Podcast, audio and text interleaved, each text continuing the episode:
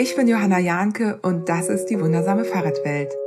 Ich treffe mich hier mit klugen und inspirierenden Menschen aus der Bikepacking, Gravel und Ultracycling-Szene, die mich aus irgendeinem Grund neugierig gemacht haben. Mich interessiert, wer sie sind, was sie bewegt und wie sie ihre Abenteuer angehen. Wir sprechen über Vorbereitung, Training, Equipment, Technik und den wichtigen Faktor mentale Stärke. Die wundersame Fahrradwelt soll ich inspirieren, motivieren, unterhalten, auf neue Gedanken bringen und mit euch zusammen zu einem diverseren und nachhaltigeren Radsport beitragen. Meine heutige Gästin ist die großartige Katrin Heckmann, aka Fräulein draußen. Schon lange stand Katrin auf meiner Wunschliste und nun hat es endlich geklappt. Ich habe sie kurz bevor sie sich wieder ins nächste Abenteuer aufmachte, noch erwischt. In der heutigen Episode geht es um das wichtige Thema, wie wir uns richtig in der Natur beim Bikepacking, Wandern und Trailrunning verhalten. Anhand der sieben Prinzipien des Leave No Trace gibt Katrin Tipps, worauf wir achten und wann wir besonders aufmerksam sein sollten. Wie können wir die Natur maximal genießen mit minimalen Folgen? Ich würde sagen, ein Pflichtpodcast für alle, die gerne draußen unterwegs sind und bin gespannt, ob ihr euch bei der ein oder anderen Sache genauso ertappt fühlt, wie ich mich ertappt gefühlt habe. Ich nutze das mal, um euch von einem neuen Feature meines Lieblingsroutenplaners Komoot und Langzeit-Supporter, Werbepartner dieses Podcasts zu erzählen. Es gibt nämlich seit ein paar Wochen die 3D-Karten. 3D, wie 3D schon sagt, bedeutet, dass ihr die Erhöhung jetzt in einem 3D-Modus sehen könnt. Ich habe das mal ausprobiert und kann euch gleich sagen, hier im Norden von Deutschland macht das äh, nicht so viel Sinn, aber bin mal nach Spanien oder in die Alpen und in die Schweiz gegangen und habe da so ein bisschen rumprobiert. Für mich passt es am besten mit entweder der Komoot-Karte oder der Komoot-Satellitenkarte. Da sieht man nämlich dann wirklich den Berg, wie er ist, quasi als äh, Satellitenbild und dann eben noch zusätzlich die Plastik vom 3D-Modus. Ja, mit den 3D-Karten hat man also ein realitätsnahes Abbild der geplanten Route, funktioniert mit allen Karten, also nicht nur mit denen, von denen ich jetzt gerade gesprochen habe. Das neue Feature ist, wie ich schon erwähnt habe, im Komoot Premium erhalten und tatsächlich nur im Routenplaner am Desktop verfügbar. Wenn ihr es ausprobieren wollt, dann klickt einfach auf das 3D-Symbol rechts an eurer Karte und genau kombiniert es mit der Karte, die ihr dafür nutzen wollt. Ja, macht Spaß da reinzugucken oder so ein bisschen zu träumen, wo man als nächstes irgendwie gerne mal fahren möchte. Ja, schöne, schönes neues Feature. Ja, äh, Werbung Ende und jetzt geht's auch direkt los mit dem Podcast mit Katrin Heckmann. Und ja, wie es so ist, äh, fangen wir mit einem ganz anderen Thema an. Aber ihr werdet schon hören. ganz viel Spaß.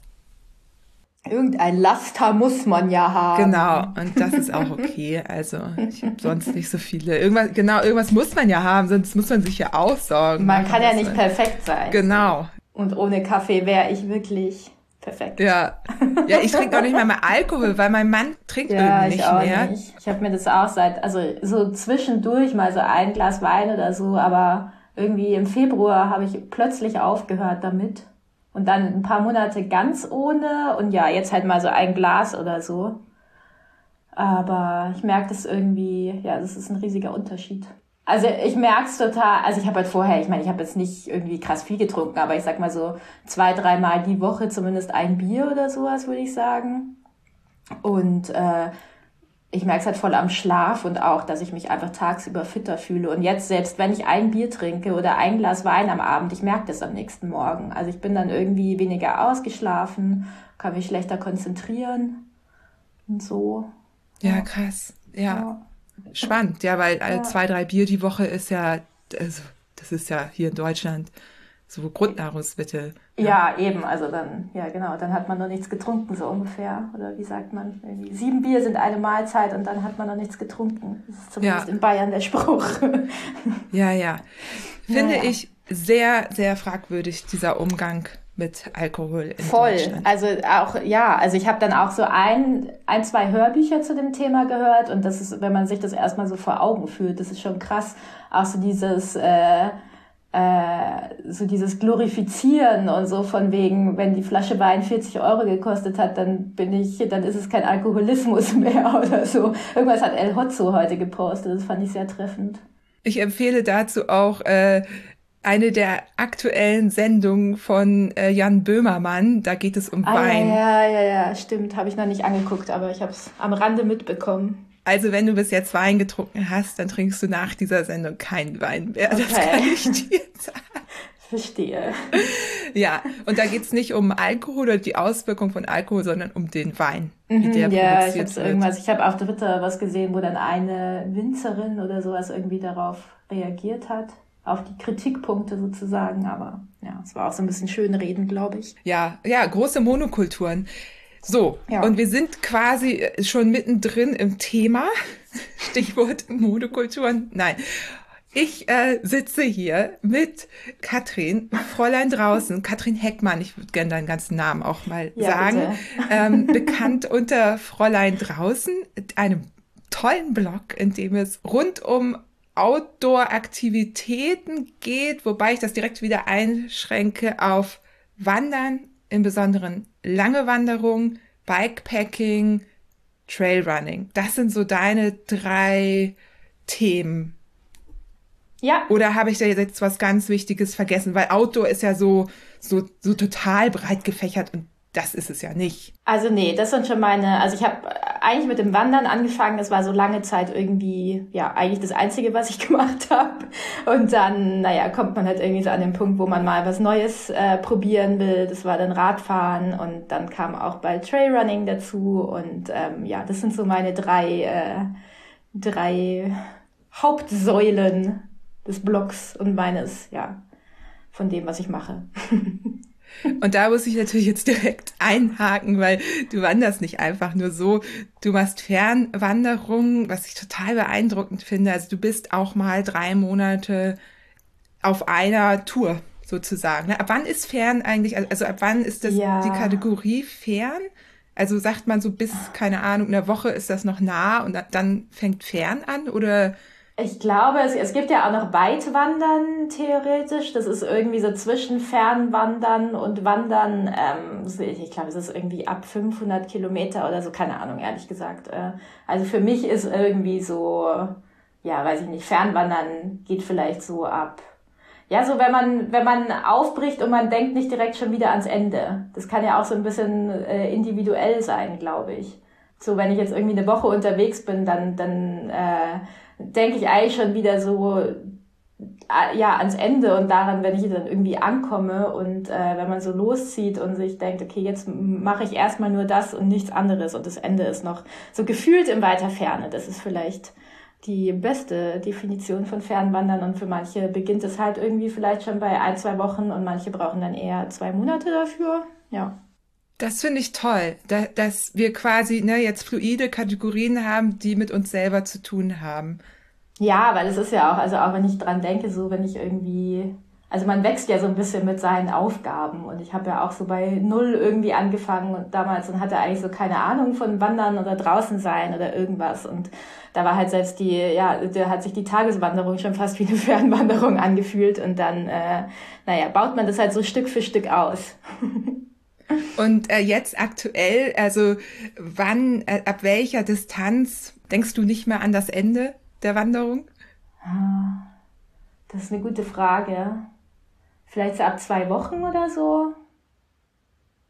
Distanz kommt ja auch wieder drauf an, so wenn ich irgendwie, also ich bin zum Beispiel im letzten Februar den Heidschnuckenweg äh, gegangen, der ja da bei dir um die Ecke ist, also die Lüneburger Heide äh, entlang läuft von Hamburg nach Celle. Und da bin ich halt jeden Tag irgendwie über 40 Kilometer gelaufen, weil es halt einfach flach ist. Und wenn ich jetzt irgendwo in den Bergen unterwegs war, dann äh, oder wäre, dann geht man vielleicht nur 20 Kilometer pro Tag, aber ist ja dann trotzdem den ganzen Tag unterwegs. Aber ich mache auch immer noch kurze Wanderungen. Also ich finde alles irgendwie schön. Also es geht nicht nur ums Fernwandern, aber Fernwandern oder überhaupt lange Strecken zurückzulegen, egal ob es jetzt beim Wandern ist, beim Trailrunning oder beim Bikepacking ist so das, was mich dann letztendlich am meisten begeistert. Ist es dann ähm, beim Bikepacken, weil ich, ich habe dein Buch gelesen und da geht es ja. Ähm, da hatte ich noch kein Fahrrad. ich wollte gerade, ich habe gerade überlegt, irgendwo steht ein Satz, die Freude über ein neues Fahrrad. Also da ähm, erinnere ich mich an ein Zitat. Ähm, da vergleichst du, also in einem ganz anderen Zusammenhang. Und dann dachte ich, okay, äh, hat sie schon eins? Hatte sie da schon damit angefangen? Also als ich dann, also als ich es geschrieben habe schon, aber das Buch dreht sich ja eigentlich eher so um ja die die Vergangenheit und so meine Anfänge in Sachen Wandern und draußen sein. Und da war es bei mir eigentlich wirklich nur Wandern. Ich hatte zwar schon lange den Wunsch eigentlich oder relativ früh schon den Wunsch mir ein Fahrrad zuzulegen, weil ich das eigentlich schon immer ganz cool fand. So, das einfach, weil es ist ja quasi wie Wandern, nur halt mit dem Fahrrad. und äh, man hat also, ist halt irgendwie so ein bisschen flexibler und kann längere Strecken zurücklegen und so. Aber ich war immer irgendwie so abgeschreckt von der Anschaffung und von dem, ich weiß ja nicht, wie man Reifen flickt und sowas und dachte mir, dann war es einfach einfacher, doch wieder die Wanderschuhe zu schnüren und den Rucksack zu packen und äh, ja. Aber irgendwann habe ich alle Kräfte gesammelt und habe mir ein Fahrrad gekauft und dann ging es auch ganz gut plötzlich. Und man muss ja auch sagen, den Blog machst du seit 2013 und ähm, das Buch, was, wie alt ist das jetzt? Zwei Jahre?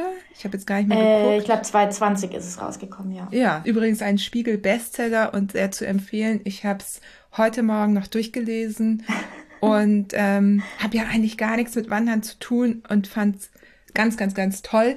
Später okay. gibt's noch mal ein paar Zitate sollten sie denn passen. Wir gucken mal, wohin sich der Podcast entwickelt.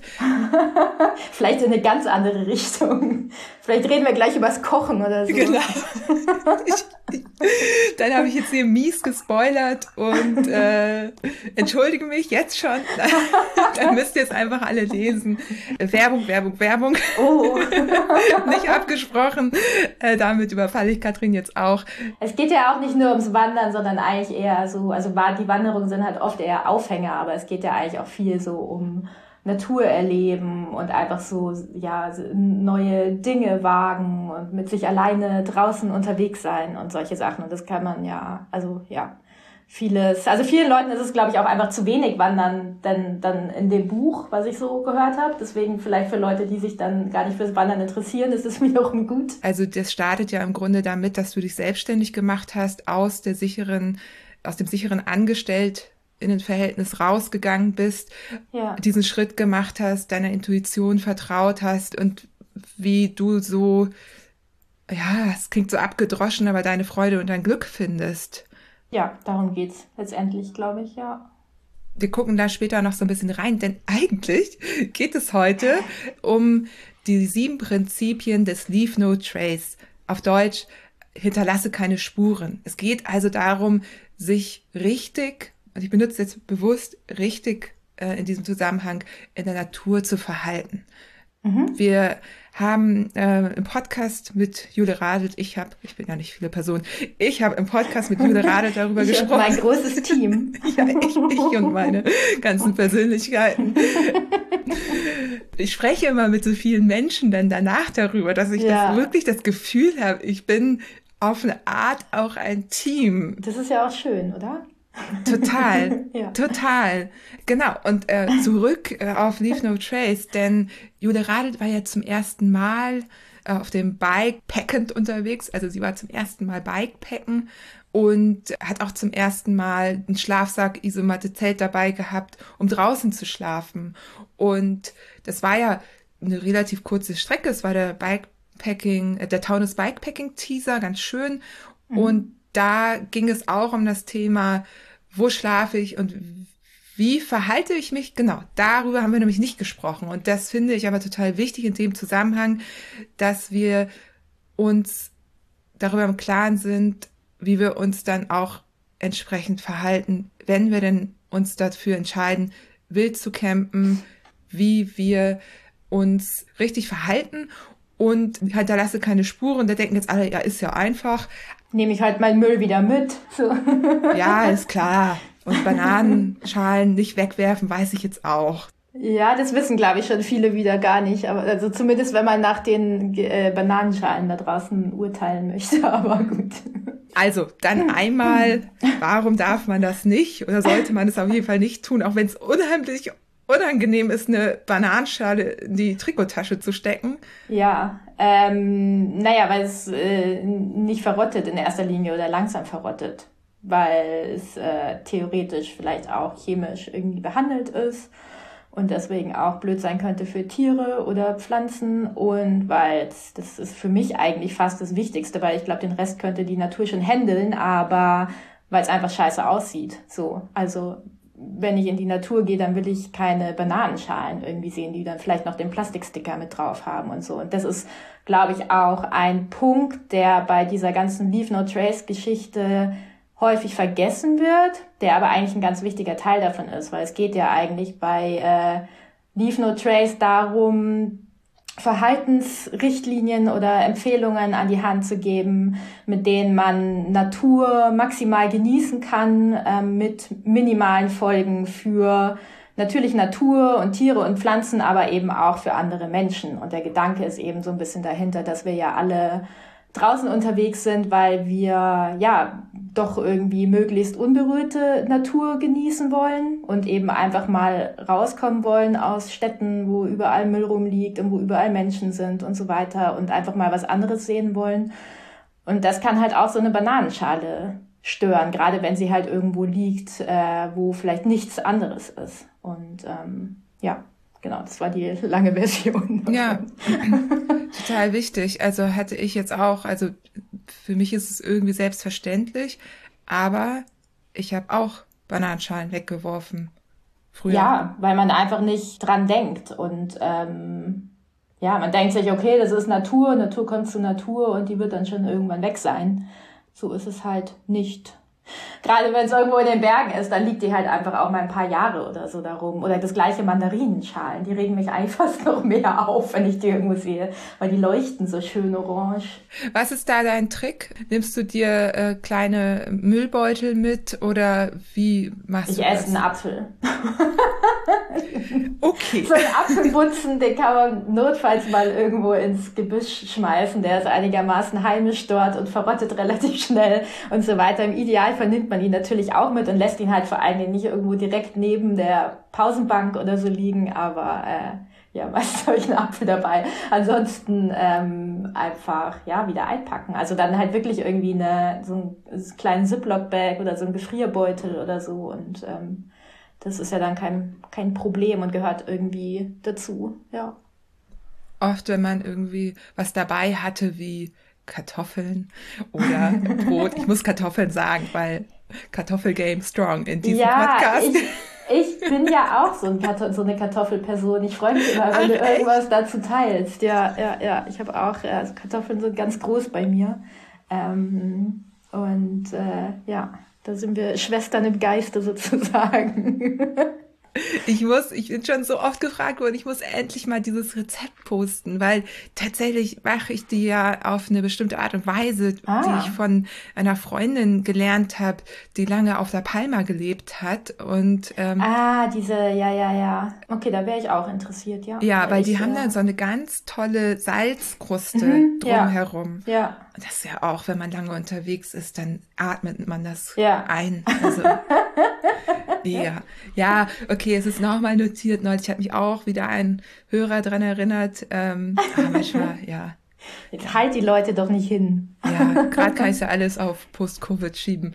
Aber ich muss zugeben, dass ich manchmal auch, also auch davor, manchmal bestimmte Sachen vergessen habe. Oder ja. ja. Es sind oft die, oft die kleinen Dinge, die dann nur zehn Minuten dauern, die man dann aber irgendwie sehr lange vor sich hinschiebt. Oder auch die Sachen, die man so richtig gut machen möchte. Ja. Die einem so mhm. wichtig sind, die eigentlich ja. nicht aufwendig sind, aber ja. die einem wichtig sind. Und dann oh, muss ich noch machen. Ich wollte mich hinsetzen. Ich wollte noch diese richtig lange Nachricht an diesen richtig netten Menschen schreiben. Ja.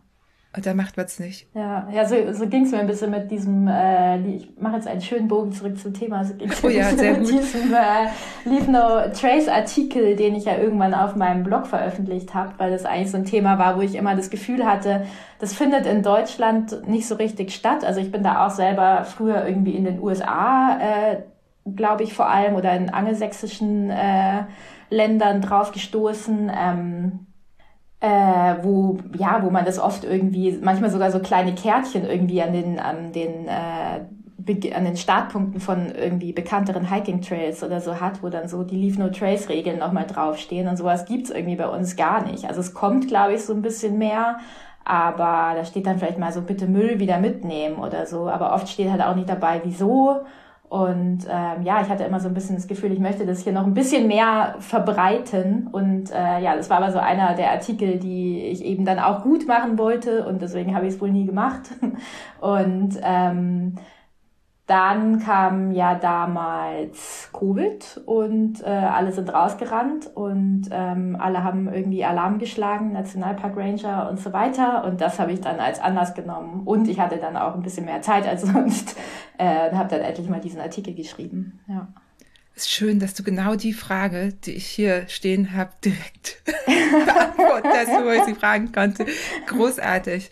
Äh, bist einfach ein Profi. Ich finde ja, mega. Ähm, das war jetzt dein Anlass und den können wir alle nachvollziehen und wir sind alle froh, dass es jetzt mehr Aufklärung gibt. Wahrscheinlich immer noch nicht genug, aber durch Blogs wie dein, Komoot setzt sich ja auch dafür ein, mhm. ne, findet das mehr Verbreitung. Weißt du denn, was es damals, ähm, wer die entwickelt hat und ob es damals auch irgendwie einen konkreten Anlass gab? Ähm, also die, diese Leave No Trace Regeln kommen ursprünglich aus den USA. Ich glaube, die sind so in den 60er Jahren entstanden. Das war einfach eine Zeit, ähm, ja, so der Zweite Weltkrieg und so weiter war vorbei irgendwie und äh, die Leute konnten sich wieder auf was anderes besinnen und ähm, sind ja vermehrt rausgegangen. Ich glaube nicht nur in den USA, aber so diese ganzen Outdoor-Sportarten und so haben dann halt so lange, also es wurde dann eher so Breitensport, sage ich mal, und das Interesse an Outdoor ist einfach gewachsen. Und ähm, ja, dann gab's da äh, eben eine Bewegung, die sich dafür eingesetzt hat, eben diese, ja, diese gestiegene Outdoor-Leidenschaft irgendwie möglichst verträglich mit der Natur zu machen. Damals ging es dann wahrscheinlich auch einfach viel um, um Nationalparks und so weiter, die ja, ja in, den USA eine recht große Rolle spielen. Und genau so ist das äh, gewachsen. Und dann, ähm, ich glaube, ursprünglich war eher so der Gedanke eben wirklich, wenn Leute in die Wildnis gehen, was muss man beachten und mittlerweile sind die aber so formuliert, dass man es eigentlich auf alles äh, anwenden kann, also selbst auf einen Spaziergang im englischen Garten in München oder so. Ähm. So, und damit das jetzt nicht ein Sto Spoiler blieb mit den Zitaten aus dem Buch, du hast die Wildnis auch thematisiert und das werfe ich jetzt hier mal rein, weil wann sprechen wir eigentlich von Wildnis? Wildnis wird gemeinhin als Abwesenheit von menschlichem Einfluss definiert, als ein Ort, an dem jeder Strauch in die Richtung wachsen kann, in die er möchte, und Tiere so frei umherstreifen können wie die Wolken am Himmel, an dem all die kleinen Zahnrädchen des Ökosystems ungehindert ineinander greifen und so die Art von perfekter Balance herstellen können, wie nur die Natur es kann. Darüber hinaus gibt es viele unterschiedliche Definitionen und Annäherungen, was Wildnis nun genau ist. So gelten in Neuseeland zum Beispiel solche Gebiete als Wildnis, für deren Durchquerung man mindestens zwei Tagesmärsche hinter sich bringen muss. Und das ohne auf Dinge wie Hütten oder Wanderwege zu stoßen. In Schweden spricht man von Wildnis, wenn ein solches Gebiet mindestens 1000 Quadratkilometer umfasst und mehr als 15 Kilometer von den nächsten Straßen und Schienen entfernt liegt. In Deutschland wäre das selbst mit penibelster Routenplanung ein Ding der Unmöglichkeit. Das Bundesamt für Naturschutz definiert Wildnis daher etwas zurückhaltender als Zitat, ausreichend große, weitgehend unzerschnittene, nutzungsfreie Gebiete, die dazu dienen, einen vom Menschen unbeeinflussten Ablauf natürlicher Prozesse dauerhaft zu gewährleisten. Genau. Und in Deutschland auch, äh, schreibst du auch, Flächen, die unter diese Kategorie fallen, machen aktuell 0,6 Prozent der gesamten Landesfläche Deutschlands aus. Ja. Und sind vor allem in Kernzonen von Nationalparks. Genau. Also es sollten, glaube ich, theoretisch, es gab mal das Ziel, ich glaube, bis 2021 oder 2022 zumindest zwei Prozent Wildnis zu haben, aber Äh, ja, ich glaube, aktuell sind es in etwa diese 0,6. Und das sind eben auch, also in diese Kernzonen von Nationalparks, die kann man ja auch in der Regel nicht betreten. War mir auch auch so nicht klar. Also du machst später im Buch auch noch eine andere Annäherung an Wildnis, die auch äh, mit dem Persönlichen zusammenhängt, finde ich auch ganz spannend. Aber einmal das einfach, um, um, um da mal so einen Eindruck zu bekommen, mhm. ähm, wie, wie wenig es also hier davon noch gibt. Ja.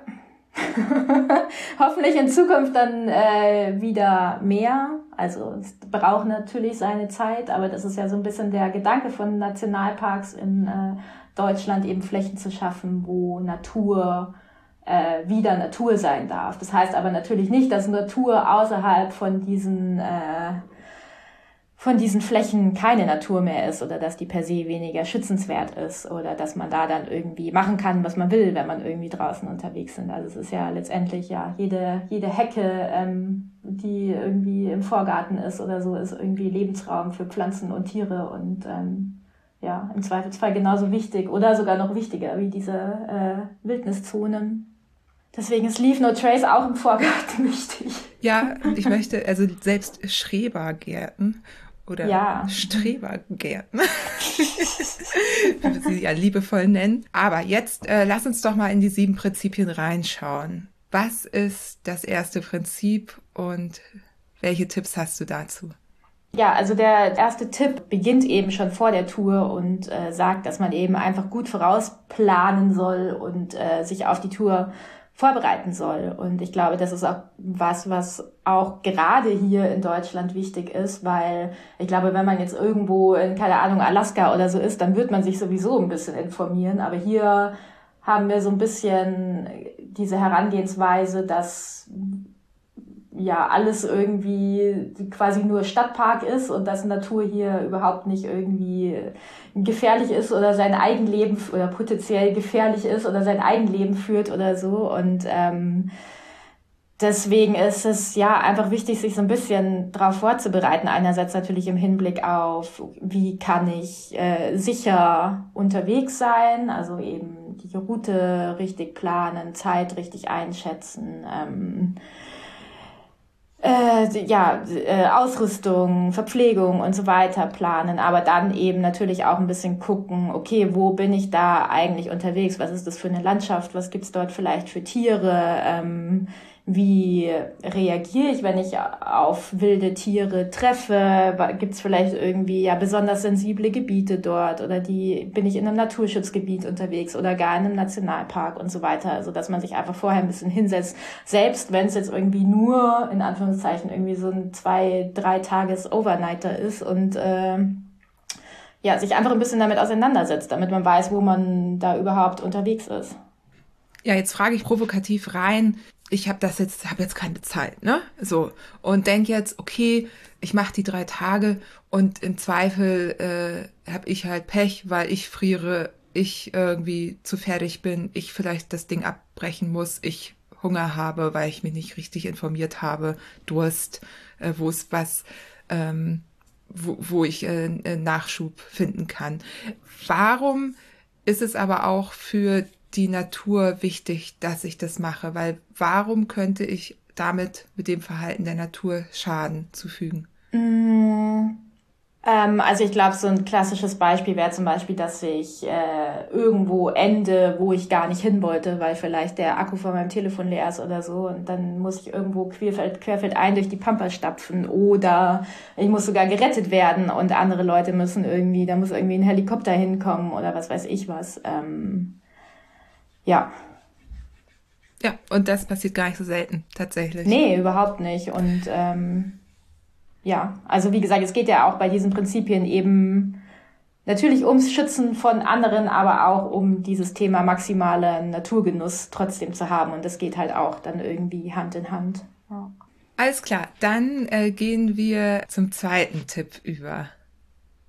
Der zweite Tipp dreht sich rund ums Thema, äh, wo bin ich unterwegs und wo äh, schlage ich dann, wenn ich dann übernachten will, mein Nachtlager auf. Und da geht es einfach darum, sich auf möglichst ähm, belastbaren Untergründen zu bewegen. Das ist natürlich ähm, bei uns, würde ich jetzt mal sagen, nicht ganz so relevant, solange man eben auf den Wanderwegen bleibt, weil die sind ja, ähm, ja in der Regel so angelegt, dass sie eben dort entlang führen, wo man sicher wandern kann, wo die Natur das sozusagen aushält.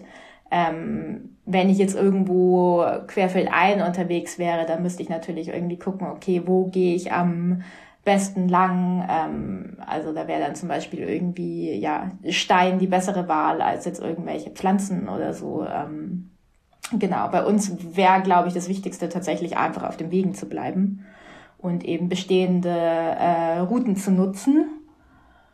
Und ähm, ja, ich glaube so grundsätzlich das spaltet sich so ein bisschen in zwei Lager. Da gibt's dann Leute, die, denk, die, die denken da gar nicht drüber nach und dann gibt's aber auch Leute, die denken irgendwie, dass jeder, jeder Mensch, der irgendwie in die Natur geht, sowohl äh, so, sofort irgendwie Schaden hinterlässt. Und ähm, ich finde da immer so ein, da ist so ein Mittelweg eigentlich ganz gut. Also die Natur ist jetzt auch kein Porzellanladen, wo irgendwie jeder umgeknickte äh, Grashalm irgendwie eine halbe Katastrophe nach sich zieht, aber gleichzeitig unterschätzen, glaube ich, viele Leute Auswirkungen, die irgendwie so ein paar äh, Fußtritte haben können. Ähm, ich glaube, so ein klassisches Beispiel ist zum Beispiel immer, man ist irgendwo an einem Felsrand oder so und vorne ist die Aussicht schön und dann bilden sich so diese Trails, die dann so irgendwie vorgehen, obwohl es vielleicht da sogar ein Geländer ist oder so, aber da steigt man dann eben drüber und will eben da vorne das schönste Foto machen. Und wenn dann erstmal dieser Pfad da ist, dann äh, wird man Nachahmer finden. Ja, so eine Person ist nie schlimm, aber so, gerade wenn dann eben andere Leute das nachmachen, dann äh, fängt es eben an, kritisch zu werden. Oder so ein anderes Beispiel sind auch Abkürzungen bei Wanderwegen. So, also man hat ja gerade so in den Bergen oder immer wenn es bergauf geht, so oft diese Kehren, also diese Zickzack. Äh, Wege und äh, manchen Leuten ist es dann irgendwie zu weit und die gehen dann halt, kürzen dann so ein bisschen diese Kurve ab.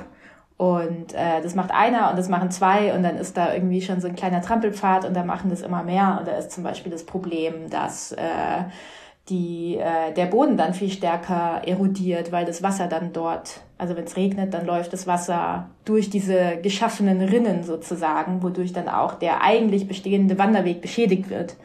Und ähm, ja, davon abgesehen sieht es irgendwie auch blöd aus. Also da spielen dann irgendwie oft so ja verschiedene Komponenten eine Rolle. Super spannend, habe ich auch noch nie drüber nachgedacht. Also ja. ich wäre, glaube ich, auch so eine Person, die mal abkürzen würde. Also so mache ich auf jeden Fall hier in der Stadt. Ja. Ähm, habe ich ja noch nie drüber nachgedacht. Ja, also halt gerade wenn es so in Richtung Berge geht, also dann ist es tatsächlich ein Problem, auch einfach für den Wegebau, der ja da oft eh total kompliziert ist und es sind irgendwelche Freiwilligen, die da in tagelanger Arbeit irgendwie die Wege instand halten und ähm, da sind solche Abkürzungen tatsächlich ziemlich kritisch. Ja, sehr guter Punkt. Ähm, der Tipp 2 inkludiert ja auch Campen oder halt auch ähm, sich mit einem Bivi irgendwo hinlegen. Das ist ja im Ultracycling, Bikepacking, das, was alle gerne machen. Mhm. Und ähm, natürlich auch abseits der Wege. Ne? Klar, man will nicht direkt auf dem Weg sein ja. Bivi ausbreiten. Ja, also ja, das ist ja, das ist ja sowieso ein, ein riesiges Feld.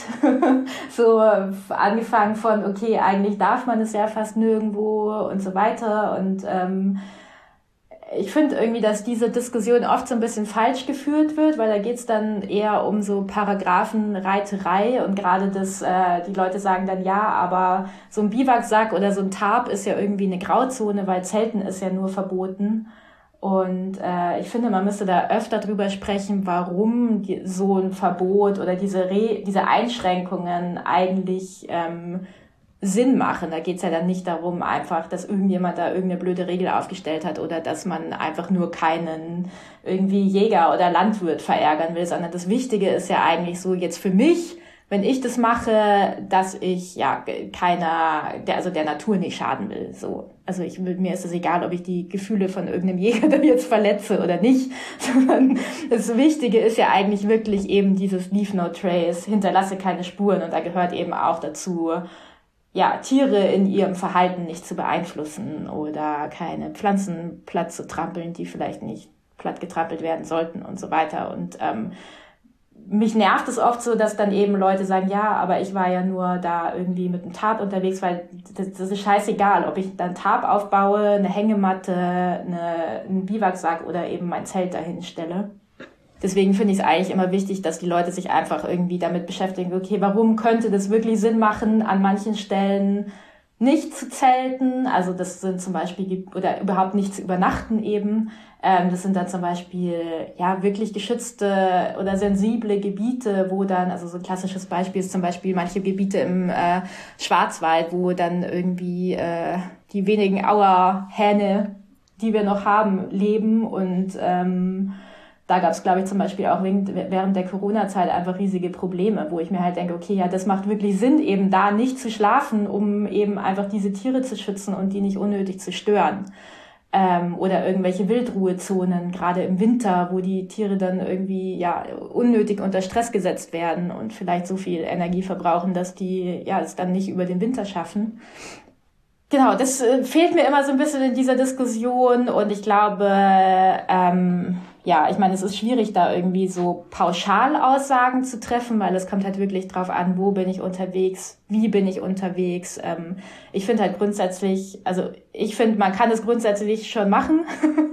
ähm, es muss halt jetzt nicht unbedingt jedes Wochenende sein. Es muss jetzt vielleicht oder sollte eigentlich nicht in größeren Gruppen stattfinden, weil äh, ja, größere Gruppen haben natürlich immer äh, unverhältnismäßig mehr Einfluss auf alles um sich herum, auf den Boden, auf in Sachen Lärm und so weiter. Dann sollte man natürlich irgendwie ja Nationalparks auf jeden Fall meiden und auch Naturschutzgebiete weitest möglich, weil die sind ja ja eben meistens nicht ohne Grund Naturschutzgebiete, sondern weil da eben irgendwas ist, was besonders schützenswert ist. Ähm, dann kann man sich ein bisschen informieren, was sind irgendwie empfindliche Bereiche. Also zum Beispiel Seeufer sind da immer so ein Beispiel, weil da eben oft, äh, ja, gerade so zur Vogelbrutzeit eben viele, viele Nester sind und so. Und ähm, ja, ich glaube, wenn man sich einfach allgemein so ein bisschen über Flora und Fauna nicht nur in der, im fernen Reiseland informiert, sondern auch in Deutschland, dann kriegt man schon so einen anderen Blick auf solche äh, Sachen und sieht vielleicht, wo ist es gut, wo ist es nicht so gut. Und ja, ansonsten ist, glaube ich, immer am besten wirklich so nah wie möglich an den Wegen zu bleiben, weil da wissen einfach Tiere, gerade auch sowas wie Rehe, äh, Wildschweine und so weiter, die dann halt auch wirklich in der Nacht gestört werden und oft eh schon unter Stress stehen durch Autos, durch Jäger und so weiter. Ähm, die wissen, okay, da sind Menschen an den Wegen und äh, an den Schutzhütten sind Menschen und ähm, ja. Das sind, glaube ich, so meine meine äh, Tipps, wie man sowas einigermaßen naturfreundlich gestalten kann. Das war jetzt ganz schön lang, oder? Ja, nee, nee super gut. Ich habe noch, noch eine Nachfrage und zwar äh, dieses Informieren. Du bist da ja sehr tief drin in den Themen. Ähm, ich bin und da äh, schmunzel ich auch in Richtung deines Buches auch eine von denen, die den Hausspatz nicht von dem anderen Spatz unterscheiden kann. Feldsperling und Bausperling. Ich meine, grundsätzlich ist, glaube ich, einfach, ich meine, es gibt ja oft, ja, also einfach googeln, keine Ahnung, Natur Brandenburg oder halt die Region, wo man irgendwie hin will. Und dann sieht man halt schon zum Beispiel, oh, hier gibt's irgendwie Wildkatzen oder dort gibt's den Schwarzstorch oder so. Und einfach so ein Gefühl dafür zu bekommen, okay, wen könnte ich da überhaupt stören? Weil wie gesagt, jetzt so ich meine, klar, Landbesitzer und so weiter haben auch irgendwie ihre Rechte und machen das nicht immer aus reiner Boswilligkeit, dass sie sagen, man, man soll bitte wieder gehen oder so. Aber ähm, ja, eigentlich geht's wirklich darum, eben so die Natur zu schützen, die wir in Deutschland noch haben. Da ist es dann egal, ob's, ob man es im Biwak, Biwak äh, Sack oder im Zelt macht. Punkt drei: Entsorge Abfälle richtig. Darüber haben wir ja schon so ein bisschen gesprochen. Möchtest du das noch ergänzen? Ähm, ja, ich glaube, grundsätzlich kann man sich einfach merken, dass man alles wieder mitnimmt, was man, also das heißt, wie, wie sagt man, äh, pack it in, pack it out. Also alles, was man mitbringt, nimmt man auch wieder mit raus. Ähm, das ist, glaube ich, im Zweifelsfall einfach das, woran man sich halten kann. Ähm, dann naja, wenn man länger unterwegs ist und dann mal aufs Klo muss, dann ähm, idealerweise eben mindestens 60 Meter Abstand zu Gewässern halten und ein kleines Loch buddeln und nicht einfach das Klopapier irgendwo hinschmeißen. Also das ist tatsächlich, das sieht man ja, also ja, das ist für mich auch immer so, neben den Bananenschalen und den Mandarinschalen, das ist ja immer irgendwo benutztes Klopapier somit das Schlimmste, dem man begegnen kann, finde ich.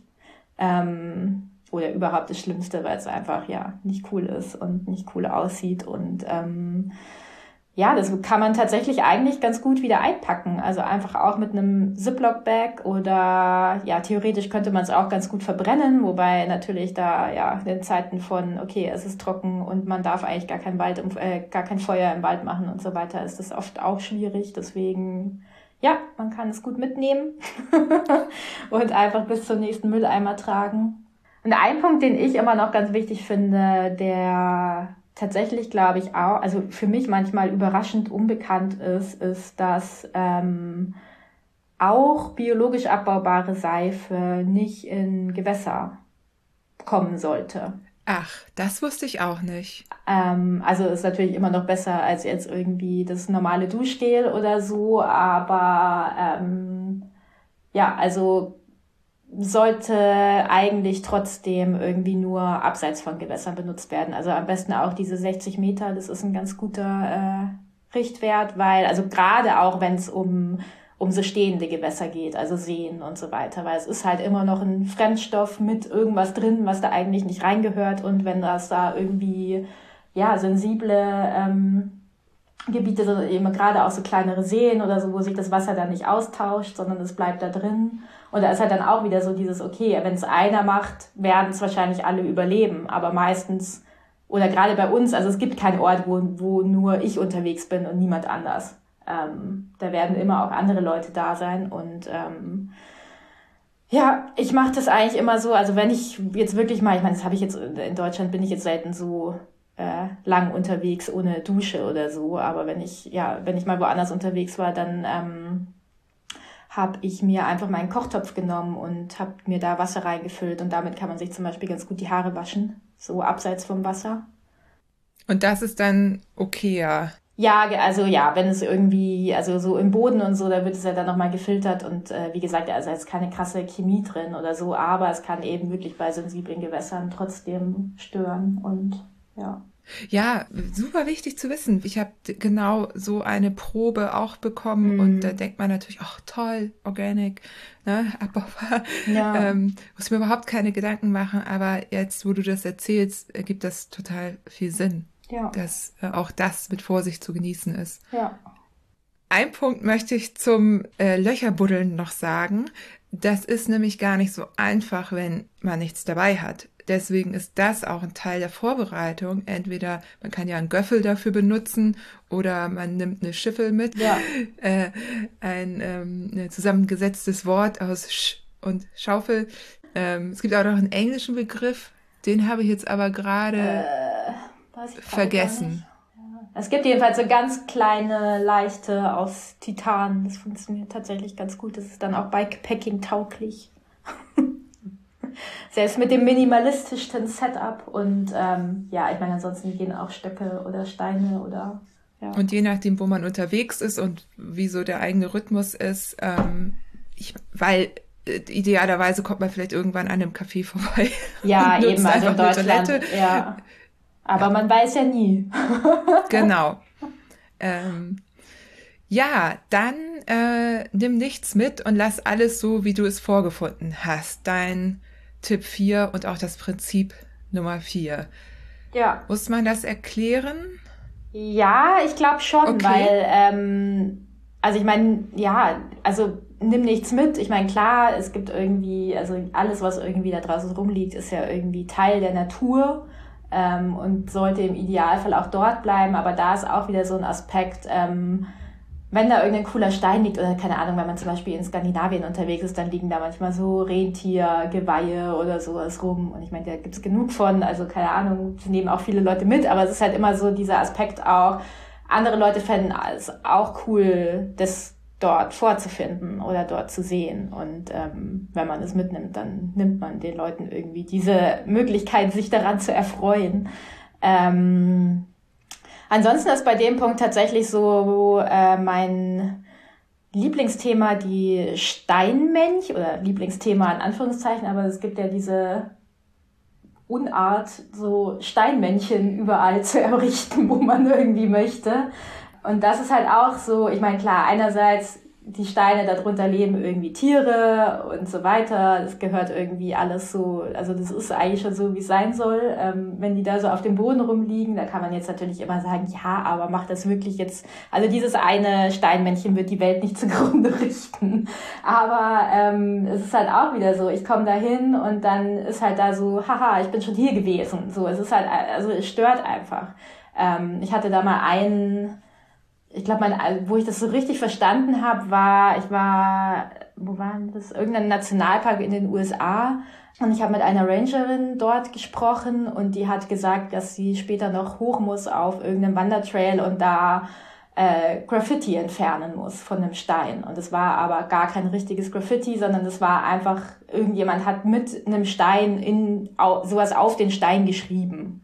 Also es wurde jetzt gar nichts irgendwie beschädigt oder so, aber sie hat halt gesagt, so das ist halt bei also das ist halt einfach gegen diesen Wildnis, gegen diesen Leave No Trace Gedanken, weil du gehst dahin und eigentlich wähnst du dich irgendwie abgesehen von dem Wanderweg in wilder Natur und dann triffst du irgendwie auf äh, ja, so Graffiti und ja, also ich glaube, ein ganz gutes Beispiel bei uns und so, man findet oft so auch auf Gipfelkreuzen, oh, gut, Gipfelkreuz ist jetzt nochmal was anderes, weil es sowieso ein anderes Objekt ist, aber man findet oft irgendwie so Aufkleber von Fußballvereinen oder so, die dann, die dann entlang von Wanderwegen gepflastert sind. Und das ist einfach was, was da irgendwie einfach nicht hingehört. Ja, das Aufkleberthema ist hier tatsächlich auch, also so überhaupt so in der, in dem, in der Fahrradszene tatsächlich ja auch verbreitet. Ja, also ich meine, es kommt halt immer so drauf, ja, also es kommt halt drauf an, wo man ist, aber jetzt so, ich sag jetzt mal, ich bin irgendwo unterwegs und ja, ich gehe irgendwie, kletter irgendwie so einen Wanderweg hoch und da kommt irgendwie ein schöner Aussichtspunkt und da ist halt so ein, ja, vielleicht so ein Geländer davor oder so und oft klebt da halt alles voll mit Aufklebern und das ist einfach irgendwie nicht der Grund, warum man dort hochgeht, so. Also man möchte ja eigentlich immer möglichst weit weg von all diesen mondänen Dingen wie, weiß ich nicht, FC St. Pauli oder keine Ahnung wer da schon überall war. Ja, ja. Und das ist ja auch so, also ich räusper mich gerade, weil äh, das könnte mir auch schon passiert äh, sein, ja. dass ich da einen Aufkleber hingeklebt habe. Und äh, da habe ich noch nie drüber nachgedacht. Es ist natürlich, ja, also ich, ich meine, es sind viele so, es sind natürlich viele so, irgendwie so Kleinigkeiten und man kann bestimmt bei vielem diskutieren, aber ich finde es irgendwie gerade, also mich stört es oft, weil ich finde gerade in Deutschland ist es so schwer, so, ja, einfach mal so, einfach nur Natur zu sehen. Und dann geht man irgendwo mitten in die Natur und dann ist da halt trotzdem wieder irgendwas anderes. So.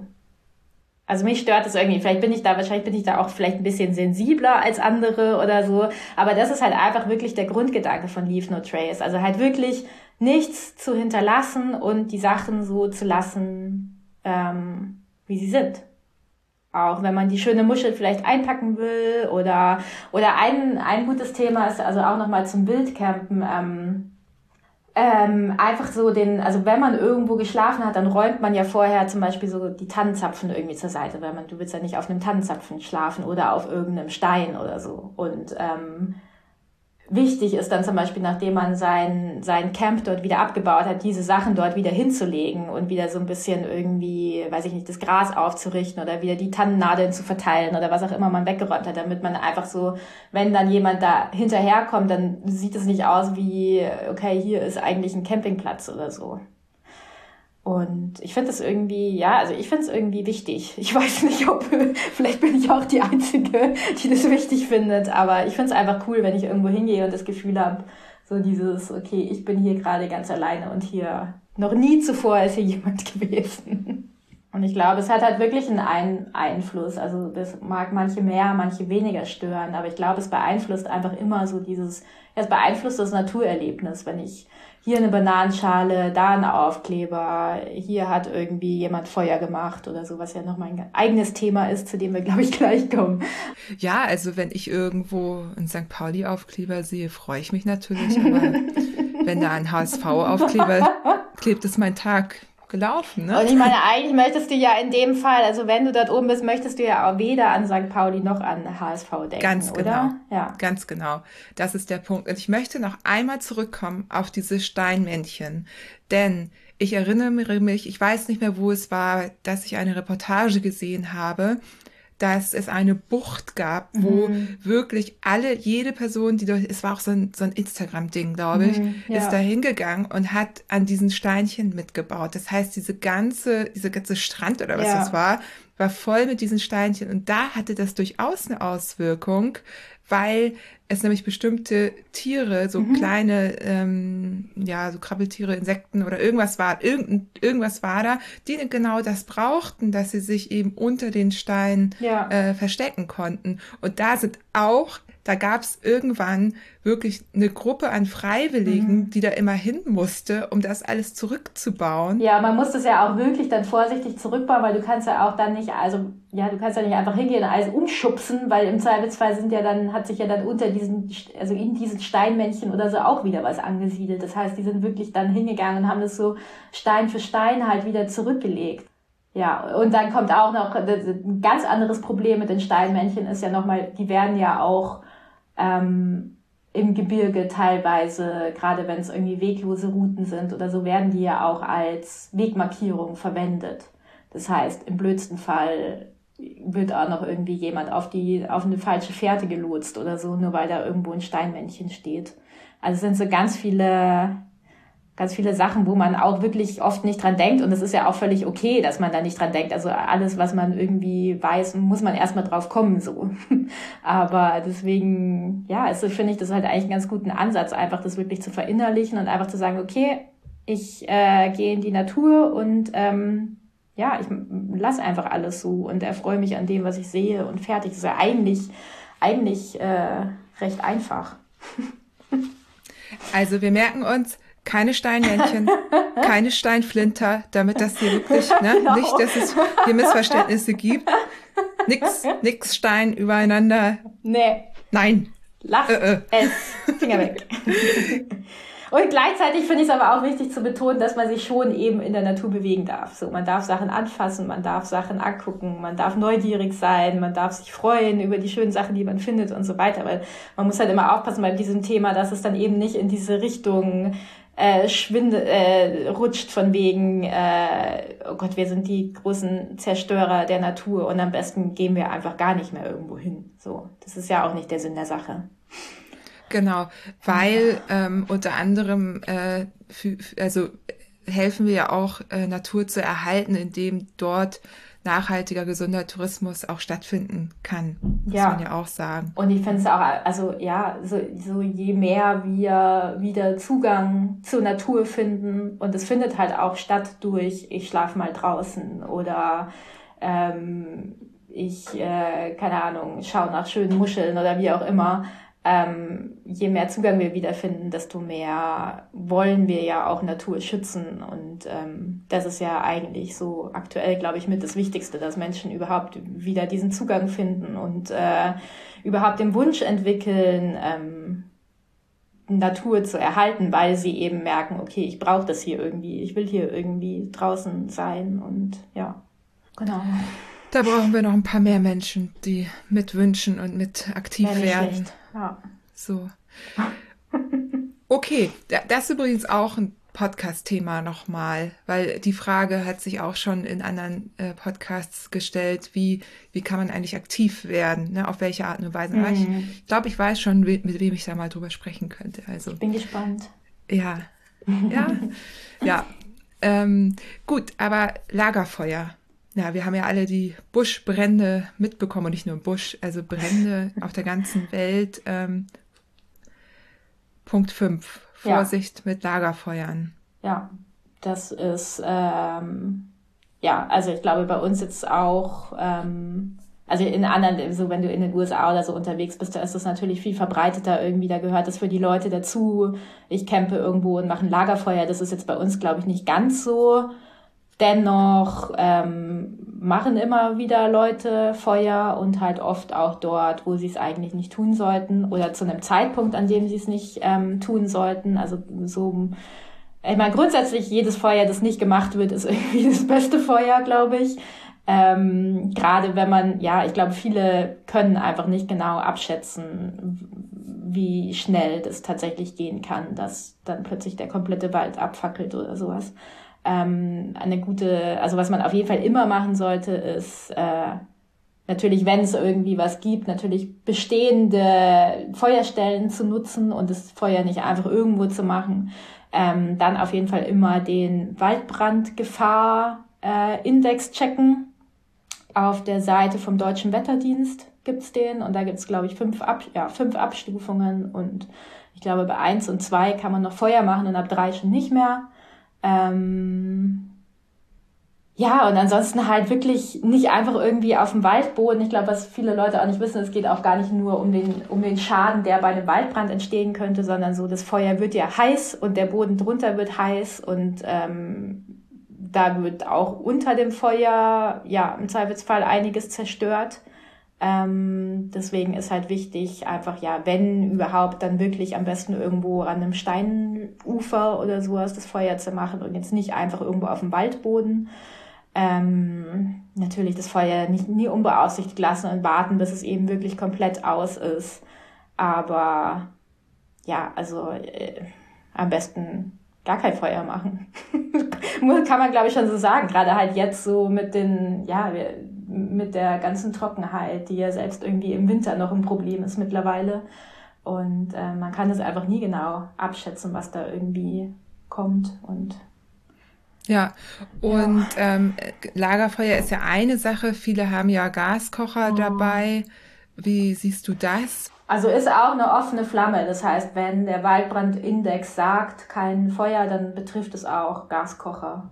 Also, ich meine, klar ist es, ich sag mal, relativ unwahrscheinlich, dass man jetzt mit einem Gaskocher irgendwas anrichtet, aber ähm, und es kommt natürlich auch darauf an, wo man ist. Also wenn man irgendwie auf einer grünen Wiese ist, dann ist es was anderes, als wenn man im trockenen Wald ist. Aber ja, also man muss auf jeden Fall vorsichtig sein, weil ich glaube, niemand möchte irgendwie dafür verantwortlich sein, so einen kompletten Wald abzufackeln. Gleichzeitig ist ein Feuer natürlich cool, aber es gibt ja auch Feuerstellen, die man irgendwie, wenn eben keine Waldbrandgefahr herrscht, mal benutzen kann. Also ich glaube, das ist jetzt in vielen Ländern sowieso verbreiteter als bei uns. Also so, wenn du in Schweden unterwegs bist oder so, da hast du auch überall die Feuerstellen und so weiter. Aber da wachsen halt auch die Leute damit auf ähm, und sind es oft irgendwie, also wissen oft viel mehr darüber und wissen, wie man Feuer macht, wie man es wieder ausmacht und so weiter. Ähm, was jetzt, glaube ich, bei uns nicht unbedingt der Fall ist. Also die meisten Leute, also ich glaube, es gibt relativ viele Leute, die noch nie ein Lagerfeuer gemacht haben und da sieht man irgendwo, äh, auf Instagram oder selbst auf irgendwelchen Mikro-Abenteuerbüchern oder sonst was, da ist dann immer groß irgendwie der Campervan drauf und das Lagerfeuer davor und so. Und die wollen das natürlich auch machen. Und das ist halt, muss man schon sagen, äh, ja, eigentlich nicht zu empfehlen. nee, das ist sowieso, was uns so auf Instagram verkauft wird. Ja. Äh, also du hattest es auch in deinem Buch angesprochen, irgendwie, dass die Leute ihr Zelt am Abhang, also vor einem schönen View natürlich aufbauen, nur um das Foto zu machen, um es dann woanders hinzustellen, weil es einfach mhm. völliger Quatsch ist, dort ein Zelt aufzustellen. Ja. Und das ist ja nur ein, ein Beispiel dafür. Ich glaube, viele Leute machen halt unbewusst Sachen falsch, in Anführungszeichen, weil sie es halt einfach nicht besser wissen, aber eigentlich gehen sie schon raus, um halt irgendwie draußen zu sein und in der Natur zu sein und das zu genießen und ähm, ja, aber das ist ja da jetzt überhaupt nicht der Fall. Also bei die Leute ziehen halt los und wollen dann irgendwie das Foto machen und gehen dann wieder. Deswegen erreicht man die wahrscheinlich auch mit solchen Leave No Trace Geschichten oder so eher nicht. Mhm. Aber vielleicht erreicht man ja die, die es einfach unwissentlich falsch machen, ja. ohne da groß drüber nachzudenken.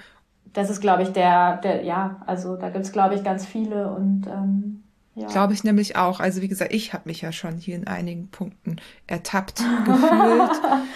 und ich dachte, ich bin recht reflektiert, aber. Wenn du ja. früher in den Wald gegangen bist, dann war dein Weg gesäumt von Bananenschalen und Aufklebern. Ehrlich gesagt nicht beim Wandern oder beim Spazierengehen so richtig wandern. Würde ich gerne mal, da gucke ich nochmal, was du so vorschlägst, aber ähm, eher so vom Fahrrad runter halt, ne? Ja. So ja, Es ist wirklich so. Es tut mir auch leid. Ich, aber natürlich okay. nie was anderes. Also du das war wirklich. Eine zweite Chance. Ja, ich hoffe. Ähm, und äh, ja, oder es gibt ja auch so das, äh, die Bewegung, einfach mal was einzusammeln. Ja, das ist, das ist ein guter Punkt natürlich auch, ja. Das hast du auch schon gemacht. Äh, ich habe mal was an der ISA gemacht mit äh, WDC zusammen. Das ist so eine Meeresschutzorganisation. Da haben wir so ein Cleanup veranstaltet, wo erschreckend viele Zigarettenkippen in einer Stunde zusammenkamen. Ich glaube 600 oder so ja, ansonsten nehme ich schon immer Dinge mit, die ich finde. Und ich glaube, das machen aber auch viele irgendwie. Und ähm, das wäre auf jeden Fall cool, wenn man das macht. So, es gibt ja irgendwie dieses eine, wie heißt es dann nochmal? It's not my, it's not my uh, trash, but it's my planet or something. Or something. Englisch oder, oder so. so.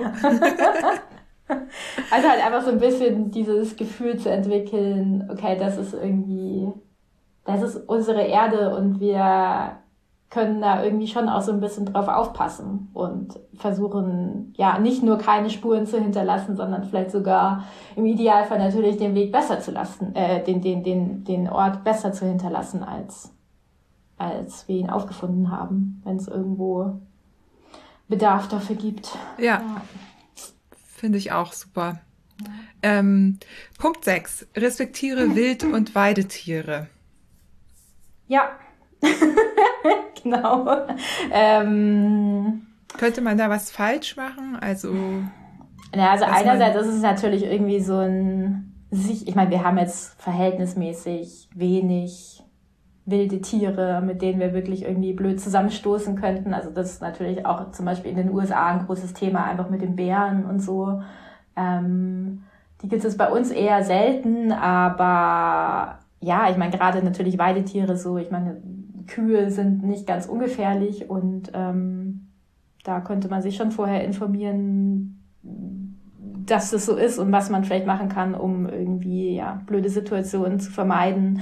Und ansonsten ist natürlich einfach wichtig, nicht irgendwie Tiere zu bedrängen, nur um irgendwie ein Foto zu machen oder um nochmal genauer zu gucken oder so, egal ob das jetzt ein Vogelnest ist oder ob das irgendwo ein, äh, ähm, weiß ich nicht, Reh ist oder was auch immer man sieht. Also halt einfach, natürlich kann man irgendwie gucken und sich freuen und so, aber ähm, immer halt im Hinterkopf behalten, dass ja, die Tiere bei uns eh schon wenig Platz haben und den Platz, den sie haben, sollte man ihnen halt irgendwie weitestmöglich überlassen. Und natürlich dann so, was ich jetzt relativ offensichtlich finde, dass man irgendwie keine Wild- oder auch Weidetiere füttert oder ähm, ja, Hunde an der Leine lässt, solche Geschichten.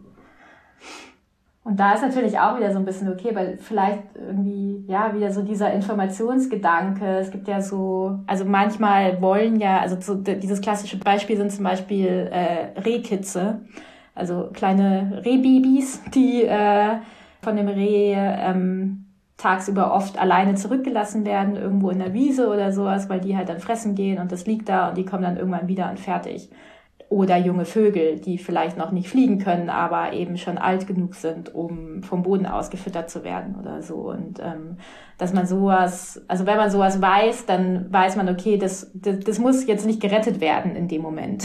also ich glaube, sowas so eine falsch verstandene Tierliebe kommt dann irgendwie auch oft zum Tragen. Ähm, glaube, ich werfe immer so viele Sachen irgendwie durcheinander. Es gibt so, ja. Nee, ich glaube, es ergibt total Sinn, weil es eigentlich so offensichtlich wirkt und dann aber gar nicht so offensichtlich ist und ähm, man doch auch so nachvollziehen kann, warum sich jemand da anders und, und eben nicht so cool verhalten könnte, ohne das zu beabsichtigen, ja. wie mit den Rehkitzen und den Vögelchen. Genau, oder halt auch sowas wie Enten füttern ist auch so. Ich meine, es hat jetzt wenig irgendwie mit wilder Natur oder so zu tun, aber halt so, ja, also ich glaube, ähm, viele Leute denken halt, sie tun Tieren, egal ob Enten oder irgendjemand anders, was Gutes, wenn sie denen da irgendwie ihr Brot hinhalten oder so, aber das ist halt in den wenigsten Fällen gut.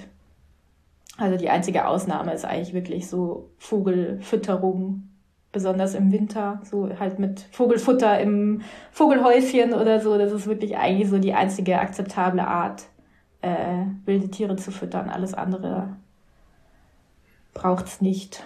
Ich finde es spannend, wie du immer die Fragen, die ich gerade schon formulieren möchte, ähm, schon äh, beantwortest.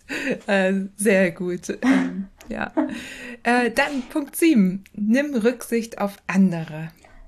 Ja, das haben wir ja eigentlich jetzt immer schon, äh, glaube ich, so ein bisschen mit angesprochen. Also, dass es eben einfach nicht nur darum geht, Natur zu schützen, sondern auch äh, dafür zu sorgen, dass eben alle Leute, die draußen irgendwie unterwegs sind, so das schönstmögliche Naturerlebnis äh, haben können. Ähm, das beginnt natürlich bei so Sachen wie, okay, ich vermülle den Wanderweg nicht, ähm, ich nehme Rücksicht aufeinander. Das ist natürlich immer so dieser Spannungspunkt äh, zwischen Radfahrern und Wanderern, so wer darf jetzt und wer ist der Böse und so. Ich glaube, ja, wenn man da einfach so ein bisschen mit gegenseitiger Rücksicht agiert, dann gibt's da eigentlich wenig Probleme. Aber ja ähm, ja, vielleicht nicht gerade irgendwie mit dem, mit der lauten Musik auf dem Handy irgendwie durch den Wald brettern oder äh, ja, aber auch alles eher so offensichtliche Sachen, glaube ich.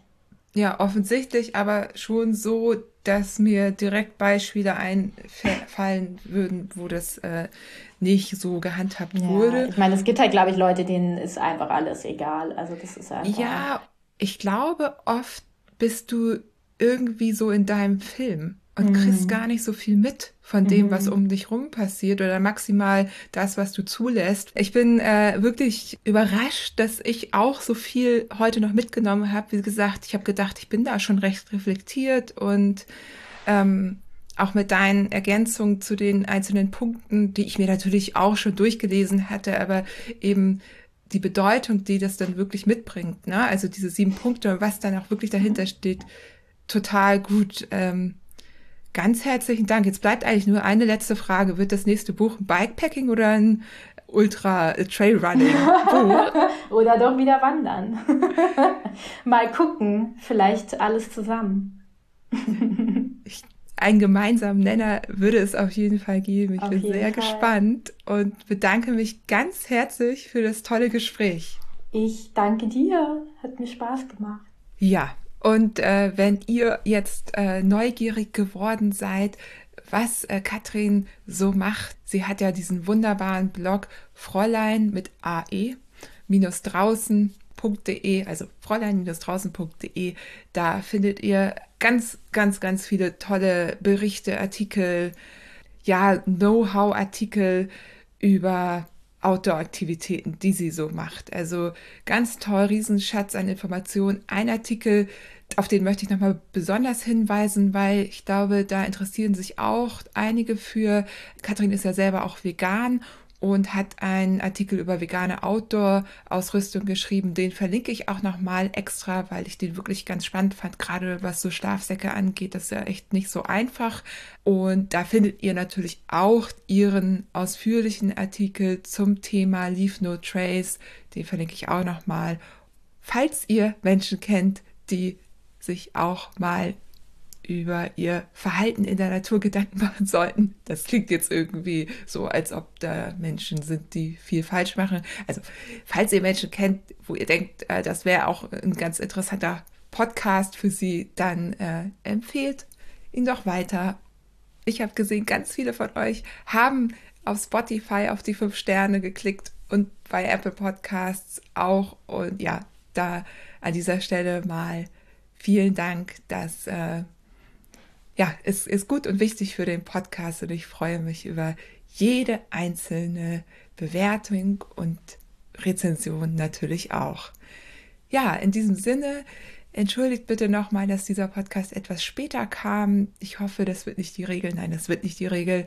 Ähm, diese Woche war einfach, ähm, ja, aus gesundheitlichen Gründen. Ich hatte dazu kurz was auf Instagram geschrieben. Bisschen schwierig äh, mit äh, Post-Covid eigentlich war sie gut, weil ich ganz viel große Fortschritte, äh, glaube ich, gerade mache. Und ja, einige haben mich jetzt auch schon gefragt, ob ich darüber im Podcast spreche. Ich mache das. Ich wollte abwarten, ja, wie es jetzt wirklich ist, weil ähm, ja, wäre ja doof, wenn ich jetzt irgendwie darüber spreche und dann ist doch nichts. Aber ich glaube schon, ich glaube, ich bin da auf dem richtigen Weg und da ich selber sehr davon profitiere, zu lesen, wie andere das so machen und ich auch ein paar Ideen bekommen habe von anderen, denke ich, dass ich da schon auch noch mal drüber sprechen werde.